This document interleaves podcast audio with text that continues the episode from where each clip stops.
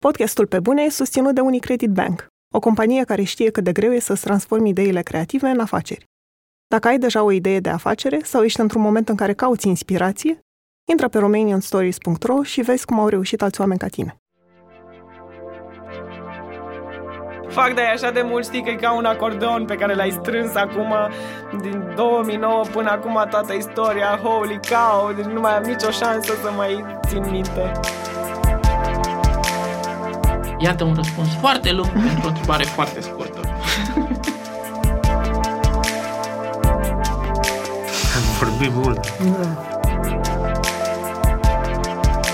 Sunt Andreea Vrabie și ascultați Pe Bune, un podcast sincer, cu oameni creativi despre cum au ajuns cine sunt și întrebările pe care și le pun.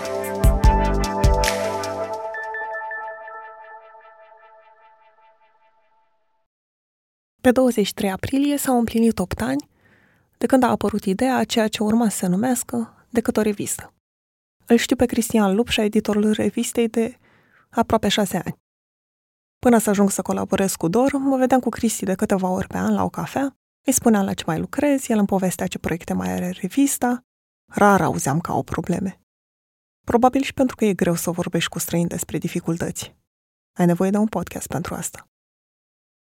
Și pentru că acum există pe bune, dar și pentru că e aniversarea Dor, am zis să profit de ocazie să sap puțin în trecutul revistei, ca să aflu cum au ajuns unde sunt acum. Am luat la întrebări cinci dintre oamenii implicați în viața Dor. M-au lăsat să-i întreb orice și să includ ce vreau eu în episod. Ce am aflat a fost că parcursul revistei nu a fost tocmai liniar, așa cum părea din afară. De fapt, momentele în care s-a aflat în linie dreaptă reprezintă excepții. Deznotământul nu e o surpriză pentru nimeni, pentru că Dor e încă aici, E locul în care registrez acum. Dar n-am știut până acum în câte momente revista asta ar fi putut să dispară.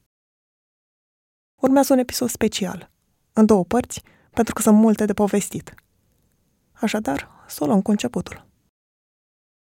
În 2009, pe 23 aprilie, o gașcă de patru prieteni, toți reporteri, Cristian Lupșa, Gabriel Dobre, Lavinia Gliga și Sebastian Ispas, s-au dus să-l asculte pe Raymond Bobar vorbind despre design de revistă.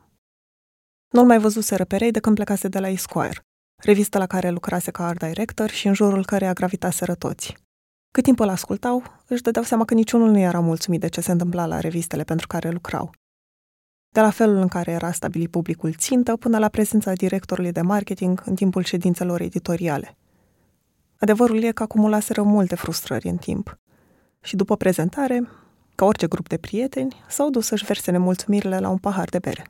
Și atunci ne-am dus să bem, ce naiba să facem. O auziți pe Lavinia Gliga, unul dintre editorii fondatori.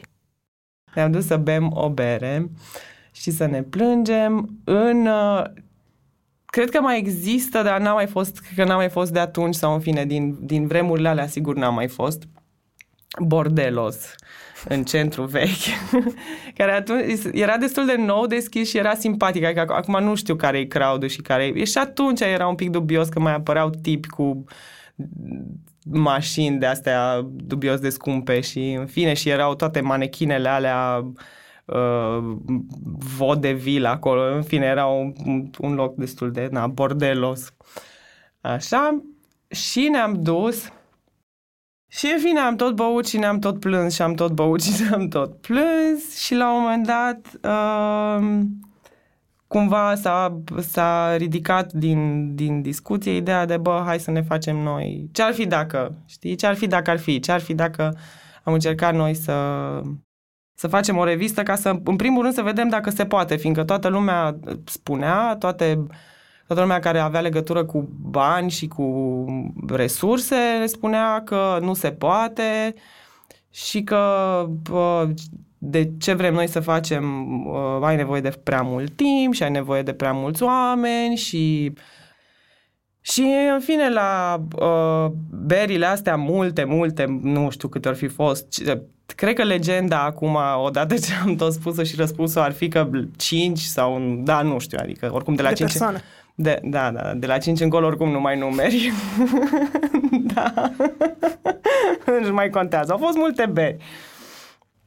Dar cert este că am avut niște instincte foarte faine în, în momentul ăla. Adică ce a început chiar ca ceva, chiar ca o bere la care ieși cu, ieși cu prietenii și începi să bici despre, despre ce se întâmplă în aia, câtva X timp mai târziu sau X beri mai târziu, făceam sumar și uh, descriam un fel de, aveam un fel de, adică nu ca un fel de, chiar ne-am făcut un mission statement, ce va fi revista asta, pentru cine e, cu public țintă, cu nu știu, sunt celebre deja astea, targetul, fiindcă aveam, vezi, pitici ăștia pe creier pe care aveam, deci noi pusesem la public țintă, uh, femei și bărbați cu acces la internet și chestia asta cu accesul la internet era o restricție pe care o puseserăm doar fiindcă noi ne imaginam că o să o facem online revista. Dar altfel, cumva, voiam să, voiam să ne scăpăm de toate profilele astea ale cititorului imaginar pe care, pe care le primeam de undeva de la etajele superioare din, din clădirile astea de birouri. Și cumva asta a fost una dintre, uh, una dintre principalele misiuni ale noastre sau dorințe ale noastre să, să, să construim o publicație care e foarte aproape de de oameni și de, și de noi până la urmă. Adică era, urma să fie ceva, ceva ce ne interesează pe noi și ce vedeam că interesează pe oamenii din jurul nostru și cumva să încercăm să ajungem cât se poate de, de adică să fie contactul cât se poate de direct cu, adică să nu fim undeva într-un, într-un, într-o clădire emițând niște lucruri și neavând nici cea mai vagă idee pentru cine sunt sau dacă cuiva îi pasă, știi. Și nu știu, au fost, adică am avut sumar, am avut, știam că o să fie Dobrovolski pe copertă, fiindcă voiam acest mix de pop cultură plus... Uh, era clar, uitându-te înapoi la sumar, uh, era clar pe distra, adică nevoia noastră era mare de a ne distra. Un lucru foarte important care s-a întâmplat și care cumva a făcut a făcut povestea asta să existe adică și să nu rămână o, o distracție la bere, a fost mailul de a doua zi a lui Lupșa, care Mahmur, probabil, dată fiind cantitatea de bere ingerată cu o noapte înainte, uh, i-a scris lui Ray. Țin minte că în momentul în care am ieșit din, uh, din bar și am plecat spre casă, mai în glumă, mai în serios, eu i-am amenințat Cristian Lupșa, editorul Dor. Pe ceilalți, vedeți că dimineața o să trimit un mail și o să trimit un mail către Ray și o să întreb dacă vrea să se, să se bage, știi? E un soi de pentru că îl văzusem pe Ray înainte de, de discuția asta, am zis, nu știu, era un soi de personajul pe care putem să dăm vina că am băut berea asta și personajul pe care putem să dăm vina dacă berea asta duce sau nu duce undeva. Uh, cred, că, cred că de multe ori în viață, când suntem puși în fața unui moment din ăsta în care trebuie, în care nu trebuie, mă rog, în care avem posibilitatea să ne implicăm sau să creăm ceva, uh, ne, nu știu, ajută sau ne, uh, ne liniștește să putem spune că nu e o decizie personală, e o deci- nu e, sau nu e doar o decizie personală, e constrânse tot soiul de factori pe care în general îi inventăm. Și aici factorul uh, constrângător l-am, l-am transformat pe Ray în chestia asta și am zis, uite, scriem lui Ray și dacă Ray vrea să facă chestia asta, mergem înainte. Um, și am trimis mail-ul ăla de, destul de devreme dimineața, am luat, am, am luat notițele trimise de Gabi, care le scanase în seara aia și le trimisese, uh, și le-am pus într-un e-mail către Rei și am zis, uite, am vrea să facem chestia asta, credem că tu ai fi cel mai potrivit om să facă designul ca să îndeplinim și condițiile de calitate editorială și condițiile de calitate vizuală. Nu știm care sunt următorii pași, hai să vedem unde, hai să vedem unde ajungem. Și atunci el a zis, uh, da, I mean, dar nu pe net, pe hârtie. Da, e ok. Și ăsta a fost, ăsta a fost declanșatorul și începutul. Așa a apărut grupul celor cinci fondatori care apar și azi în caseta redacțională. Cristi, Gabi, Lavi, Sebastian și Rei. Sub aceste nume am cunoscut și așa le voi spune în continuare. Pentru că majoritatea încă lucrau pentru reviste de trust, au continuat să se întâlnească în cafenele și baruri în timpul lor liber. Acolo propuneau altor reporteri, ilustratori, fotografi să se implice în această revistă care urma să apară o singură dată. De fapt, era un pariu cu ei înșiși că pot să producă decât o revistă, decât o dată. La nume, pe care s-au săturat să-l mai explice și după opt ani, au ajuns tot în prima seară în Bordelos. Se lega jucăuși de folosirea incorrectă a adverbului decât. Voiau să dea oamenilor o șansă să-l folosească corect.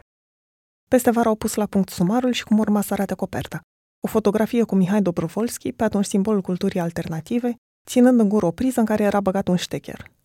Era o fotografie făcută de prietenul lor, Alex Călmeanu, care mai târziu a explicat că reprezentau un simbol pentru puterea pe care personalitățile media o aveau în acea perioadă. În paralel, încercau să facă rost de bani pentru tipar. Am inițiat în perioada aia câteva întâlniri de vânat fonduri, să le zicem, uh, și nu o să țin minte asta uh, și nu, nu o să niciodată. am ne-am dus cu Rei să ne întâlnim cu Dragoș Bucurenci, uh, pe care consideram că dacă cineva are o idee de cum am putea să, uh, să strângem bani pentru publicația asta, s-ar putea să fie Dragoș, uh, pe care îl cunoscusem la Esquire. Țin minte că am fost la un restaurant undeva care, care nu mai există. Era undeva prin centru, în zona moșilor și mi-am luat ceva pește într-o crustă de nu știu ce soi de ierburi și era foarte cald afară și mi s-a făcut rău în timpul mesei Ceea ce mie, și țin minte pentru că mie nu mi se întâmplă chestia asta, după ce n-am probleme alimentare. Nu țin minte nimic din discuția aia, țin minte că mergeam la baie din 5 în 5 minute și că eram galben la față și am plecat de acolo cu o stare înfiorătoare, din care eu ce am înțeles din starea aia e că uh, București nu ne salvează, probabil nu ne-a dat nicio idee care să fie salvatoare, dar cred că asta a fost dublată de pur și simplu o stare fizică deplorabilă. Și cred că atunci i-am spus lui Ray, băi, noi nu o să reușim niciodată să strângem bani pentru, pentru publicația asta. Că nouă ne fusese clar, o să găsim bani, fiindcă uh, urma să fie un, un produs care apărea doar o dată, nici măcar nu era un produs, e că e greșit să-i spun produs, fiindcă urma să fie o revistă care apărea doar o dată, super experiment, adică n-avea sens să avem reclame în, în înțelesul al pieței de reclame. Și atunci ce puteam să facem sau să sperăm e că vom găsi un mecena pe cineva care o să zică da mă copii, ia, luați de aici 3000 de euro sau cât ne trebuiau nouă, nu era o sumă fabuloasă, dar mă rog, era o sumă fabuloasă fiindcă nu aveam și jucați-vă cu ei sau planul B sau în fine uh, ultima, ultima soluție ar fi fost așa numiți bani de nuntă. Da, banii de nuntă. Uh, mama cumpărase apartamentul ăsta, lăsase moștenire uh, mie și fratelui meu. Noi am zis că nu avem ce face cu un apartament la Târgu Mureș, că nu o să ne mutăm, nu o să ne mutăm înapoi acolo. Și atunci noi am transferat apartamentul lui tata și tata a împărțit, uh, a împărțit niște bani Uh, și pentru că el de fiecare dată când ne dă sau ne-a dat un, uh, un cadou financiar sau să zicem o investiție, uh, îi place să pună o etichetă pe ele, uh, pe investițiile respective. Ăsta i-a zis uh, bani de nuntă, uite, îți dau, nu mai știu, erau 5.000 de euro, uh, ți pui în cont și ăștia sunt banii de nuntă. Și atunci m-am gândit, am zis, hm, la fix, cam atât am înțeles că costă să tipărești o revistă și am zis, vezi că s-ar putea să dau banii ăștia de nuntă pe, pe făcut o revistă. Dar uh, nu e vorba că n-aș fi vrut să dau banii personal, pentru că de-a, rând, de-a lungul anilor uh, am rămas fără orice fel de economii uh, personale datorită sau din cauza revistei. Dar în momentul de... ăla nu era că nu voiam să-i dau, ci că mi se părea un challenge să reușim să strângem și, și banii ăștia. Și ce s-a întâmplat e că mi se pare important, știi, să să vezi că nimic nu e uh, să vezi că nimic nu e întâmplător și că, nu știu, niște rotițe se învârt foarte interesant când vrei să faci ceva nu mai țin minte cine, mi-a prezentat-o pe Alina Kasprovski, care este acum directoarea Fundației Comunitare București, și ea mi-a zis că crede că sunt doi oameni care ar putea să ne dea bani pentru această revistă. Și dacă nu mă înșel, prima era Eliza Rogalski, de la agenția de PR uh, Rogalski Grigoriu pe atunci, și Mircea Tomescu, care conducea agenția Graffiti PR. Și ne-am întâlnit cu Mircea și nu mai țin minte exact cât de convingător am fost noi în vânzare, pentru că cred că făceam o treabă execrabilă încercând să vindem ce facem. Cred că aveam impresia că toată lumea abia așteaptă o revistă de care n-a auzit nimeni. Și, nu știu, ceva a funcționat, poate a văzut el ceva în ideea noastră care i-a plăcut, poate a plăcut ideea de experiment, poate a plăcut ideea de inițiativă. Sunt lucruri pe care acum, privind înapoi, cred că le înțeleg ceva mai bine. Și el și agenția au hotărât uh, că ne vor da ei, uh, ne vor da ei banii. A fost destul de pe ultima 100 de metri, atât de pe ultima 100 de metri încât uh, nici nu cred că am apucat să strecurăm vreo mulțumire în revistă. Și am făcut-o, și am făcut-o după, dar uh, n-au, asta n-a fost o condiție. Adică să facem ceva de valoarea celor 4.000 de euro n-a fost, uh, n-a fost o condiție.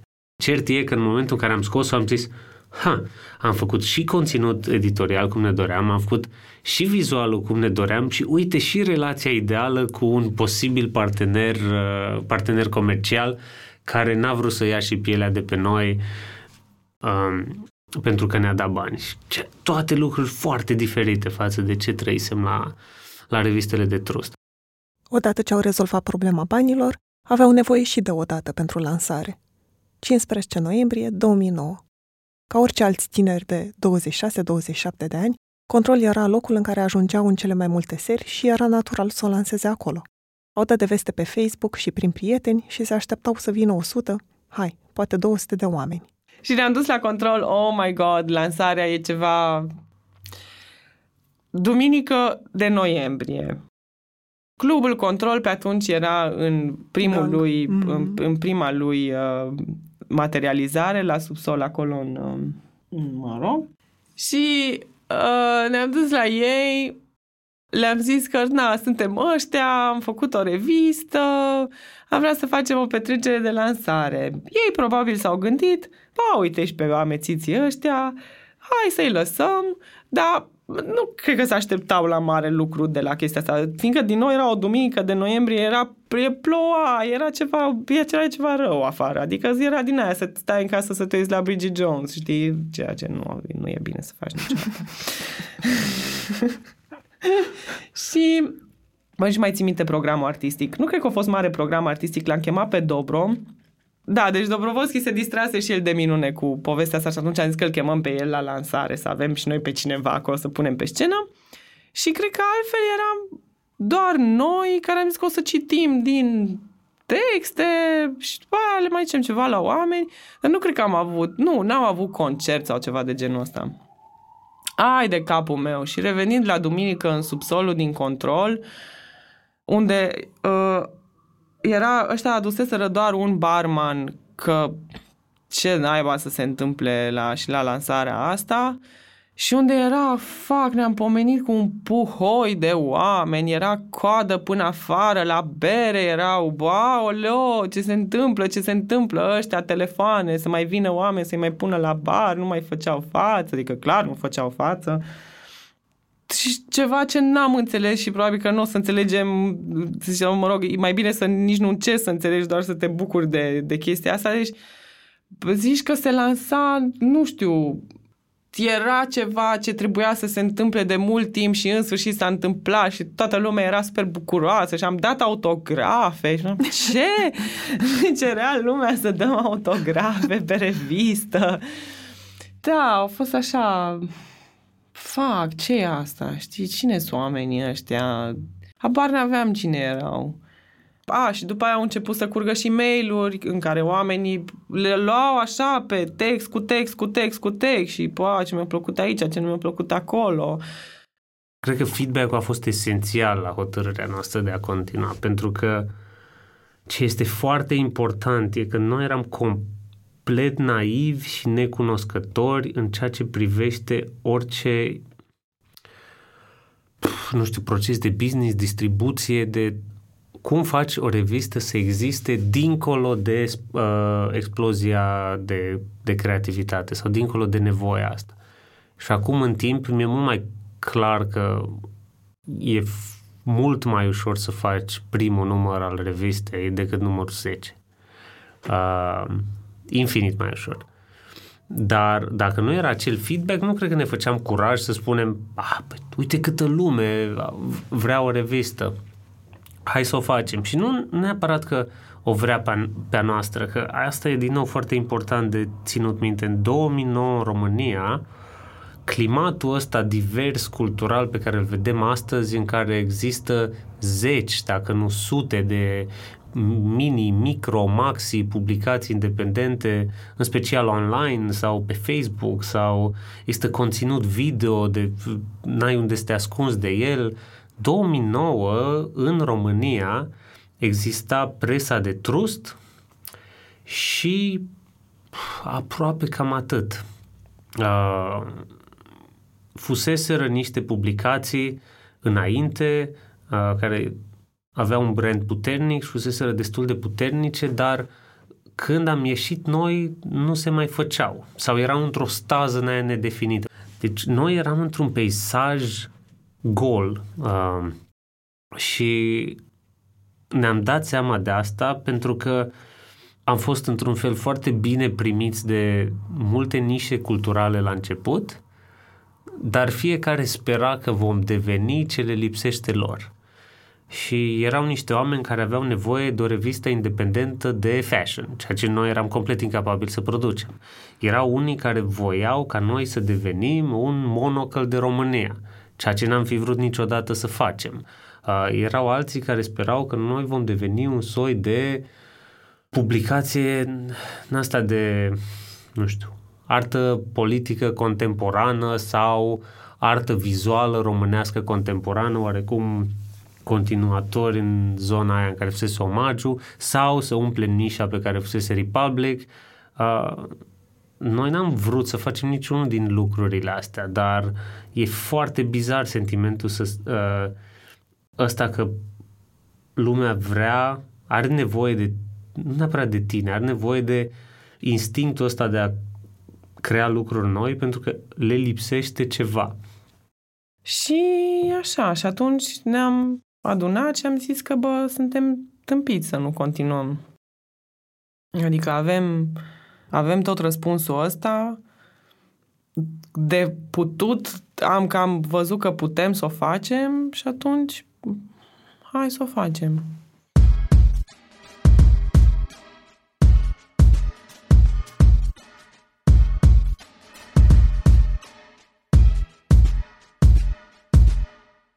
Prima redacție a fost o cameră într-un apartament în zona Unirii.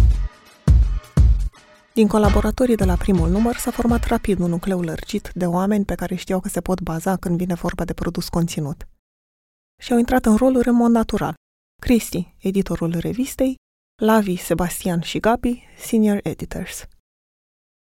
Sumarul îl stabileau împreună și de distribuirea lui se ocupau cei care aveau mașină. Luau revista de la tipografie și o duceau la Cărturești, Anthony Frost și alte locuri care acceptaseră să o vândă. Li se întâmpla des să lase 10-20 de reviste la Cărturești și în drum spre mașină să fie sunat să mai aducă pentru că s-au dat toate și deja e o listă de așteptare pentru revistă. Pentru toți munca era voluntară, reușeau să-și acopere cheltuielile din joburi de freelancing, cursuri de jurnalism sau burse de scris. În continuare, cea mai mare provocare era costul tiparului, pentru care nu găsiseră o sursă constantă încercau să-l acopere de la număr la număr. Calculele astea incipiente pe care credeam că le înțeleg, spunea că nu e chiar atât de dificil să faci o revistă să funcționeze. Uite, calculezi câte numere vinzi versus uh, cât te costă, ce publicitate poți să aduci în revistă și uite că pe hârtie iese. Și pe hârtie iese întotdeauna, adică poți să o faci să o iasă, poți să faci să o iasă, nicio problemă.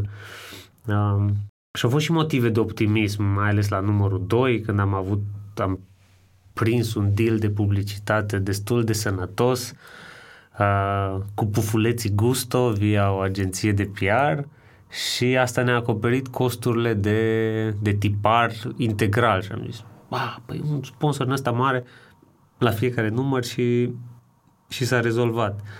Uh, nu ne puneam atunci problema că vom putea plăti oamenii prea curând. Uh, și nici nu era atât de nou totul și de imprevizibil, pentru că chiar trăiam atunci cu ideea că următorul număr ar putea să fie ultimul, încă nu părea atât de... Adică era stresant, dar nu are nicio legătură cu stresurile de, de azi. După numărul 3, Rei a plecat, s-a dus să lucreze în uh, uh, Qatar, în Doha și ne am continuat cu Carmen ca art director și la numărul 4 am prins un soi de noi atunci credeam că este soluția de business pentru revistă și anume am lucrat cu agenția de publicitate Tempo și ei au spus, ne-au întrebat câți bani aveți voi nevoie ca să puteți scoate un număr.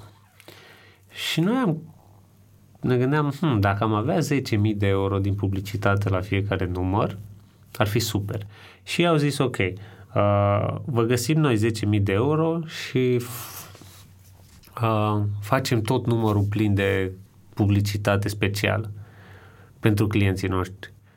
Și ne-am zis, a, super, deci asta poate fi un model de business. Ești, uh, ai câte o agenție diferită, client la fiecare număr. Și, într-adevăr, au fost în numărul ăla niște execuții uh, foarte creative de publicitate, dar uh, unele dintre ele ne-au distrus, deci ne-au, ne-au, ne-au mâncat câteva nopți, ne-au mâncat nervii, de exemplu, știu că în noaptea în care terminam revista să o dăm la tipar, eram la Carmen acasă și eu cu Carmen stăteam, aveam un blat foarte lung, stăteam la blatul ăla lung fiecare la un uh, monitor, eu făcând corecturi, ea făcând finisaje pe design și în spate, pe podea, erau Lavi, uh, Adi, nu, nu mai știu, poate Pițurlea și, și Geo, uh, legând, elast, legând câte trei elastice roz cu niște sticăre în alea fosforescente de prețuri, pentru că era un soi de ad în revistă la Tuborg în care trebuia, era un carton pe care nu, nu cred că a făcut asta cineva. Trebuia să-l rup din revistă, să faci cartonul ăla să semene cu o chitară și să-ți pui aceste elastice roz și să ai o chitară de carton cu elastic de gumă uh, și să cânți la ele. Uh, și era o, o chestie în aia în care, dincolo de faptul că nu avea sens ca, ca, ca idee, zis, băi, nu putem să, nu putem să facem așa, nu putem să stăm până la șase dimineața și să lipim elastice, asta după o grămadă de stres în, în relația asta. Agenția, chiar dacă am pins niște lucruri care noi n-am fost de acord, țin minte că am avut inclusiv o discuție despre uh, pornise de ideea dacă am putea pune o reclamă pe coperta 1, ceva reclamă la televizor și am zis la un televizor sau ceva de genul ăsta și am zis că nu, sub nicio formă. Și după aia cumva ideea deviase în să-ți cumperi revista și să ai cadou un televizor. Ceva foarte, foarte alambicat. Și fuseseră foarte multe momente în astea în care cred că atunci ne-am testat pentru prima oară limitele de compromis pe bune. Și una era să ai o idee îndoielnică, cum e un carton cu uh, uh, elastice de gumă, dar care era limpede de publicitate, dar alta era să integrezi un televizor în coperta 1. Și chiar dacă am reușit să scoatem numărul ăla, a fost foarte mult stres și cred că mi-am dat seama că nu de ce să vină Adi, care era prietenul meu și nimic mai mult, de ce să vină să lipească elastice câte trei? De ce să stea și Lavi și Dobre și alți oameni nopțile să facă chestia asta dacă nu există uh, niciun fel de recompensă pentru asta? Înțeleg de ce ai stat la bere să discuți subiecte până la două dimineața. Înțeleg de ce ai stat la bere să discuți un articol care poate fi, nu știu, highlight-ul portofoliului tău de până atunci. Dar să stai până la șase dimineața să lipești elastice, nu merită. Adică nu văd cum poți să, să justifici asta. Și atunci, după numărul ăsta, întrebarea era destul de simplă. Fie either go big or go home. And so they went big. Până în acel moment lucraseră full-time pentru DOR doar Cristi și Lavi. Concluzia la care au ajuns după numărul 3 era că e nevoie de un grup mai mare de oameni care să se dedice full-time revistei. Și astfel, în 2011, Gabi Dobre și Adi Lungu, care începuse deja să se ocupe de distribuție, și-au dat demisia de la publicațiile pentru care lucrau și s-au mutat alături de Cristi și Lavi într-un apartament cu trei camere, care urma să fie timp de patru ani redacția numărul 2. A fost al doilea pas hotărător din istoria revistei. Adi Lungu, senior editor la DOR. Uh, în afară de cel de a fi creată, a fi fondată, uh, a fost ăla de a ne strânge câțiva oameni și să stăm și să, să stăm, ăsta să fie jobul nostru. Da. Și în, în decembrie 2010 uh, mi-aduc aminte că ne-am dus și am văzut uh, redacția numărul 2, care era în Tunari, pe, pe strada Tunari, nu în comuna Tunari, pe strada Tunari aici la intersecție cu Eminescu. Da, și uh, mi-aduc aminte că am fost uh, și am văzut redacția aia și era o chestie imensă, imensă, imensă. Și mi se părea, frate, păi ce să facem în chestia asta în care eu m-am pierdut. De la auzeam pe Cristi vorbind cu proprietara și nu știam de unde vine sunetul. Nu, n-aveam imaginația necesară să, să mă gândesc că ne putem simți ca acasă acolo.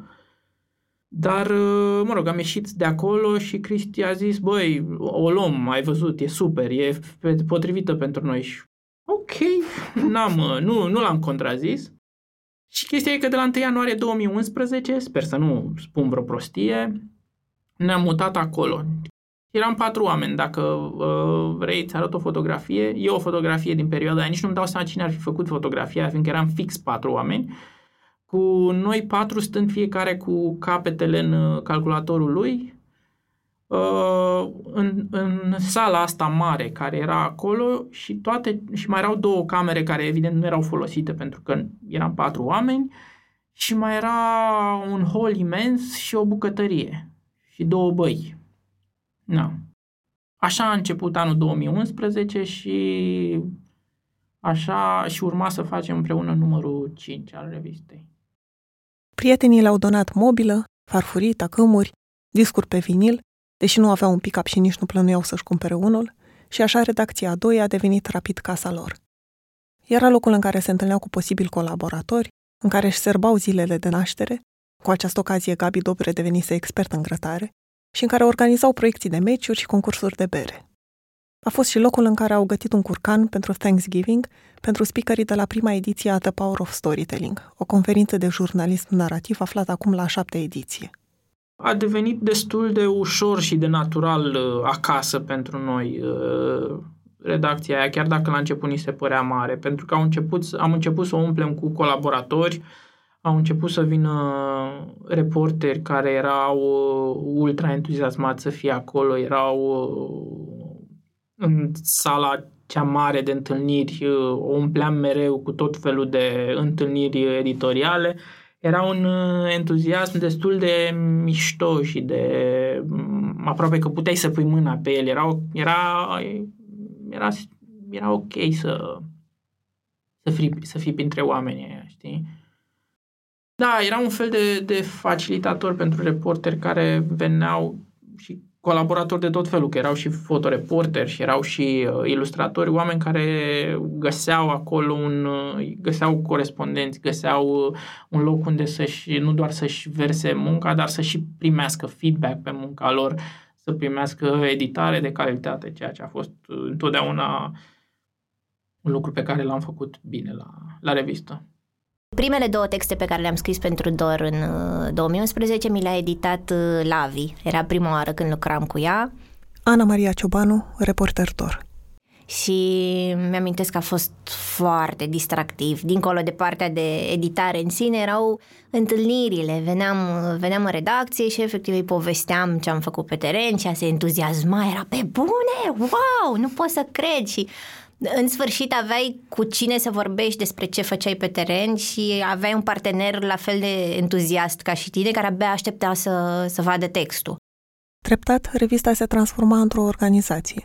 Și orice organizație are nevoi. administrative, de distribuție, de promovare, care cer finanțare. Începuseră să atragă bani prin proiecte secundare, conținut creat pentru branduri. În același timp și conținutul editorial se schimba, pentru că simțeau că se schimbase climatul din România după protestele din 2012. Temele pop-culturale începeau să li se pare irelevante. Își doreau să atingă subiecte dificile care au ceva de spus despre lucrurile cu care se confruntă românii, de la discriminare până la lupte individuale împotriva sistemului. Au fost mai multe finaluri de an când ne adunam iară și ziceam, o, oh, fac, ce facem, știi? În, în continuare, în primul rând, era tiparul, adică, că ți-am zis, mult timp noi n-am, nu ne-am plătit, n-am plătit nimic altfel oameni. Da, era tiparul, apăruse nevoia unui loc și atunci era și o chirie.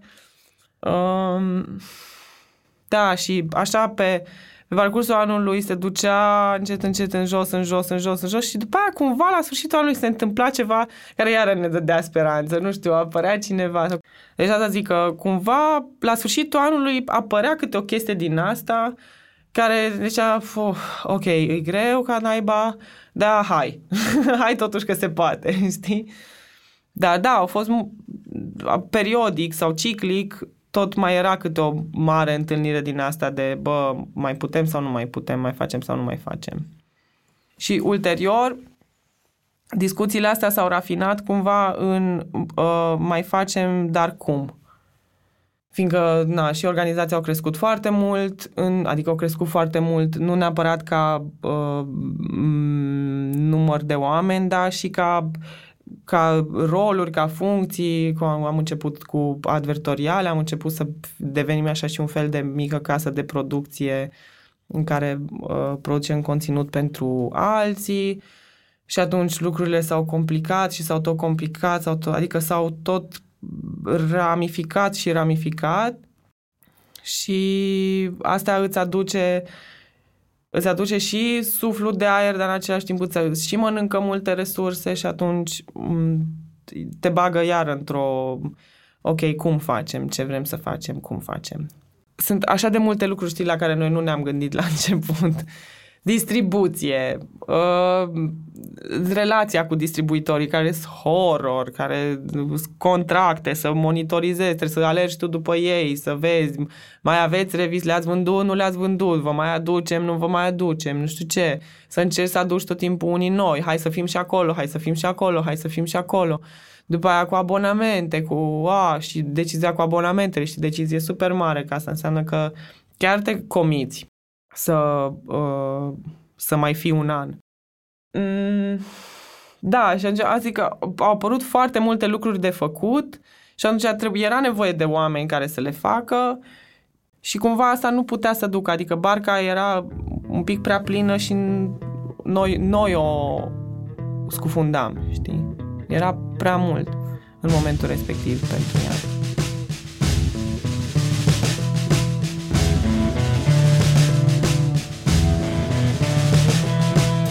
Podcastul Pe Bune e susținut de Unicredit Bank, banca minților creative. Acum 10 ani, Unicredit Bank a început să sprijine comunitatea creativă românească. Astăzi, continuă să ajute și inspire oamenii care vor să înceapă sau să consolideze o afacere creativă, de la studiouri de design de interior la cafenele artizanale. Intră pe romanianstories.ro și descoperă lecțiile de viață ale antreprenorilor români. În vara lui 2013, de cât o revistă ajunsese să aibă un număr mare de colaboratori. De la reporteri care scriau despre subiecte relevante până la ilustratori și fotografi. În acest stadiu se afla când Cristi a plecat la Harvard pentru bursa de jurnalism Nieman. Pentru cei care nu știu, această bursă este extrem de valoroasă și de greu de obținut. Sunt acceptate doar 24 de persoane pe an, dintre care 12 din afara Statelor Unite. Era a treia oară când Cristi aplica. În momentul în care uh, Cristi a luat bursa la Harvard, la Nieman. Din nou, Adi Lungu. Uh, era clar că este un, un moment foarte important pentru el și că nu are cum să rateze chestia asta. Și că era, era foarte important pentru el să se ducă, na, na, era imposibil să nu se ducă. Era lucru pe care visase, visase toată viața. Și atunci am început să ne pregătim, printre altele, uh, bineînțeles că tot ideea lui a fost, uh, să, să facem un, uh, un retreat un așa numit retreat, să ne ducem într-un loc uh, care să nu fie redacția, să ieșim din oraș și ne-am dus la Poiană, în Poiana Brașov, să vorbim despre cum uh, ce urmează în anul în care el o să lipsească și cum ne afectează asta și cum o să ne descurcăm. Ce am încercat a fost să ne vedem care sunt rolurile fiecăruia și cum le ducem mai departe. Nu știu dacă am reușit. Majoritatea dintre noi nu eram obișnuiți cu astfel de lucruri, cu a vorbi despre ceea ce facem. Pur și simplu făceam ce era în uh, automatismul nostru să facem sau ceea ce credeam noi că e da- datoria noastră să facem, dar nu știam să vorbim despre asta. Nu, nu știam și mulți dintre noi încă nu știm să proiectăm ceea ce vrem cu adevărat de la cariera noastră, ceea ce vrem să facem în uh, organizația asta, cum vedem noi viitorul și așa mai departe. Na. Nu știu dacă a fost un succes ce s-a întâmplat acolo, dar na, a fost destul de revelator. N-am mai făcut-o și cred că și asta e un uh, indicator. că nu știu dacă, dacă mai avem nervi să mai facem așa ceva vreodată. Întotdeauna am avut încredere în instinctele lui. Și e greu să n-ai încredere în instinctele lui pentru că știu că el este omul care este are cea mai multă grijă de produs și de brand, pentru că este copilul lui, în principal. Este într-adevăr copilul mai multor oameni. Nu, nu vreau să zic că e doar copilul lui și nici el nu o să spună asta. Dar având în vedere cât, e, că e el, cât de investit e el aici și că el este 100%, singurul care este, poate că e singurul care e 100% investit aici, pentru că numele lui se confundă atât de mult cu numele revistei, când cineva spune Dor se gândește la Lupșa, uh, atunci am încredere în instinctele lui. Că greșește, cu siguranță greșește. Toți greșim. N-am fost întotdeauna de acord cu el. Când n-am fost de acord cu el, i-am spus. Dar nu sunt lucruri uh, majore. Mi-am dat seama că asta e chestia uimitoare la Cristi, pentru că el muncește de, de două ori mai mult decât, uh, decât orice, oricare alt om din organizație. Și na, nu zic asta că ca să ridic în slăb, dar îl vezi când se trezește dimineața și dă mail-uri, știi? Și e, e clar că se trezește primul și că termină munca cel puțin odată cu noi toți ceilalți. Și cu siguranță e și mai organizat, cel puțin decât mine, nici nu e greu să fii mai organizat, dar e mai organizat și atunci e clar că e foarte eficient. Și uh, de asta el are o, un, uh, un, un range foarte mare, are o, o acoperire uh, foarte mare a leadership-ului organizației. Uh, și el poate să aibă, să aibă oversight și peste partea de vânzări și parte, peste partea editorială și peste, peste tot. Și e greu să îi, îi ții locul. Cred că eram al naibii de obosit. Îl auziți din nou pe Cristi Lupșa. Deși nu cred că o, nu cred că o simțeam sau nu o simțeam cum o simt acum. Uh, poate pentru că nu aveam uneltele de a identifica chestia asta, dar știu că am simțit o oarecare ușurare că plec și cred că ușurarea pe care am simțit-o era ușurare care ținea de simțeam că asta e o obligativitate plecarea mea și că acolo voi face ce îmi vor spune aia și într-un fel era mulțumirea mea că cineva mă forțează să mă dau la o parte. Acum nu nu știu dacă ceilalți cred că eu m-am rupt sau nu m-am rupt, dar probabil față de cât de implicat eram, eu simt că n-am, am, dacă am participat, am participat minimal. Cu siguranță la viața de zi cu zi sau am încercat foarte tare să fac chestia asta, n-a fost o decizie de strategie, de management sau nu știu ce, a fost mai degrabă o decizie egoistă pentru că mă gândeam că dacă eu pot să mă duc la bursa asta și să mă concentrez pe ce am de învățat aici, cu siguranță lucrurile vor fi mai... voi putea aduce ceva înapoi. Sau asta, asta îmi spuneam, așa îmi justificam uh, dorința mea de a-mi lua mâinile de pe, de pe volan. Plus că, din nou, revista a crescut mult în, în anii aia 2-3 înainte să plec eu și erau mulți oameni în jurul ei care ne sprijineau acum și pe partea administrativă, aveam deja și alte surse de venit, făcusem niște proiecte editoriale pentru companii, făcusem, făcusem evenimente, începusem, uh, începusem să, să, să avem abonamente și chestia asta să funcționeze. Adică nu-mi făceam mari griji, uh, că lumea m-a tot întrebat, nu ți era frică că se închide? Și foarte sincer, n-am crezut niciodată că revista va colapsa cât eu am fost uh, plecat. Iar dacă urma să se întâmple, înseamnă că ăsta era destinul ei. Era dor să dispară cât timp Cristi a fost plecat la Harvard? Despre asta, dar și despre cum arată revista în prezent, în partea a doua săptămâna viitoare.